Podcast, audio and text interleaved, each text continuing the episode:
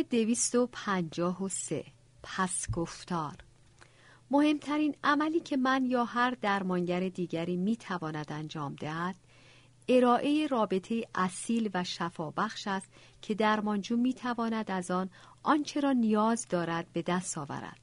اگر تصور کنیم که کنشی خاص از تعبیر پیشنهاد و برچسب زنی گرفته تا اطمینان آفرینی تنها عوامل شفابخش به شمار می روند در واقع خودمان را فریب داده ایم. تمامی درمانجویان من از جمله کسانی که در این داستانها نام برده شدند از شیوه های کمک گرفتند که من به هیچ عنوان نمی توانستم پیش بینی کنم. مراجعی مرا در مقام شاهد بر این واقعیت که انسانی مقبول شخص دیگری را قابل توجه پنداشته تقدیس می کند. برای درمانجوی دیگری معنای از هم گسیخته واقعیت به وسیله رویارویی قاطعانه و صحیح با درمانگر ترمیم می شود. دیگری بدین نتیجه می رسد که زندگی واقعی در زمان حال زندگی کردن است. زندگی مراجع دیگری با ارجاع او به مدیر امور خانگی زیر و رو می شود. پرستاری با زوایای بهتری از درون خود آشنا می شود. نویسنده خاموش آوای خود را می آبد. برای درمانجویی در حال مرگ در واپسین روزهای عمرش پیش قراولی در مرگ برای دوستان و خانوادش زندگی او را از معنا اشبا می کند. مراجع دیگری که خود روان درمانگر است به این نتیجه می رسد که تشخیص بیماری ممکن است باعث تحریف یا آسیب ادراک شود. درمانجویی با تقلید از یک متفکر کهن خود گم شدهش را پیدا می کند در هر نمونه من به تعبیه روی کرده منحصر به فرد و گهگاه با لغزشی برای تک تک آنها دست زدم که شاید در دستورالعملهای رواندرمانی پیدا نخواهد شد. از آنجا که ما هیچگاه با سراحت نخواهیم دانست که چگونه به یک درمانجو کمک کرده ایم. باید در مقام روان درمانگر همچنان که آنان را در سفر خود اکتشافیشان همراهی می کنیم بیاموزیم که با این معما کنار بیاییم. من برای آن عده از شما می نویسم که به روان آدمی و رشد شخصی علاقه وافری دارید. برای بسیاری از خوانندگان که با بحرانهای نامحدود وجودی منقوش در این داستانها همزاد پنداری می کنند برای آن عده از افرادی که به شروع استفاده از روان درمانی می اندیشند یا آنان که در بطن درمان حضور دارند. امید دارم که این قصه های سخنگو در اصلاح احیای وجود آدمی وسیله باشد برای تشویق آنان که با شیطان درون خود در حال مبارزه اند.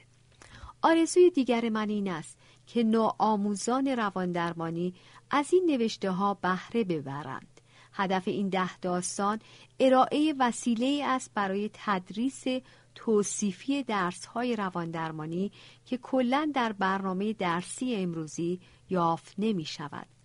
اغلب برنامه های آموزشی امروزی اغلب تحت فشار کمیسیون های اعتبارگذاری یا شرکت های بیمه تنها به ارائه دستورالعمل های خلاصه می پردازند که روان درمانی تجربی تایید شده است که شامل تکنیک های بسیار خاص درمان برای گروه بندی تشخیص بیماری های خاص است.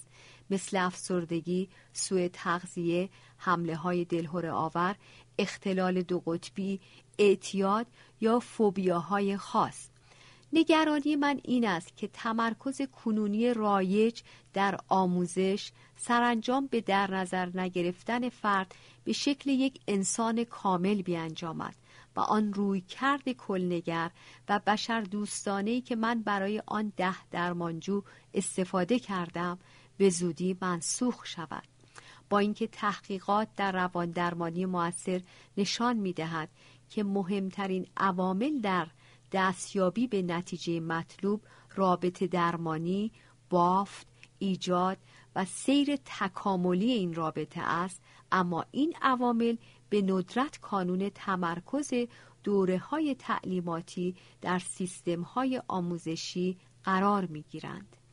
در این داستان ها سعی اصلی من بر نشان دادن تأثیر تمرکز در اینجا و حال و بازده مفید این روی کرده است.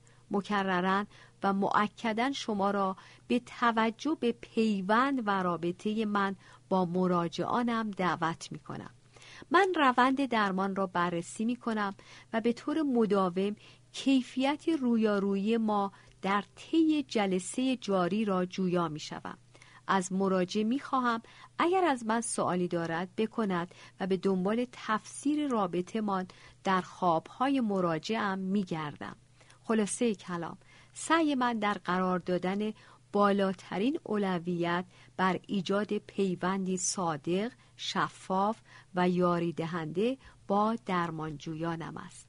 آرزویم این است که این داستانها ارتقای آگاهی روان درمانگران در باب موضوع هستیگرایی را در پی داشته باشد. در این ده داستان درمانجویانم را به چشم افرادی می‌بینم که از ناخوشی های رنج می‌برند که گروه بندی های درمانی سنتی را به مبارزه میطلبد. مردی جوان با فعالیت جنسی سعی در دفع وحشت از مرگ دارد مردی کهنسال در کشمکش با محدودیت های پیری به چابکی جوانی و افق نامحدود آن چنگ می‌زند مراجعی در آستانه مرگ در جستجوی معناست پرستاری به دیگران خدمت می کند اما در تیمارداری خود در می ماند. یکی در اشتیاق یافتن گذشته است بهتر دیگری برای جبران جای خالی خود گم شدهش در تقلای برافراشتن پرچم حضورش در ذهن من است. افراد بیشماری بیش از آنچه در تصور آید با موضوعات وجودی دست به گریبانند. درمانجویان مذکور در این داستانها با استراب مرگ از دست دادن عزیزان و سرانجام از دست دادن خود چگونه پرمعنا زیستن کنار آمدن با پیری و تقلیل امکانات انتخاب و انزوای بنیادی دست و پنجه نرم می کنند. برای یاری رساندن درمانگران به حساسیتی عمیق به موضوعات وجودی نیاز دارند و باید به قاعده دست یابند تا بیانگر موانع و انجام دادن بایدهای متفاوت با قواعد ارائه شده به وسیله متخصصان بالینی با دیگر گرایش ها باشد.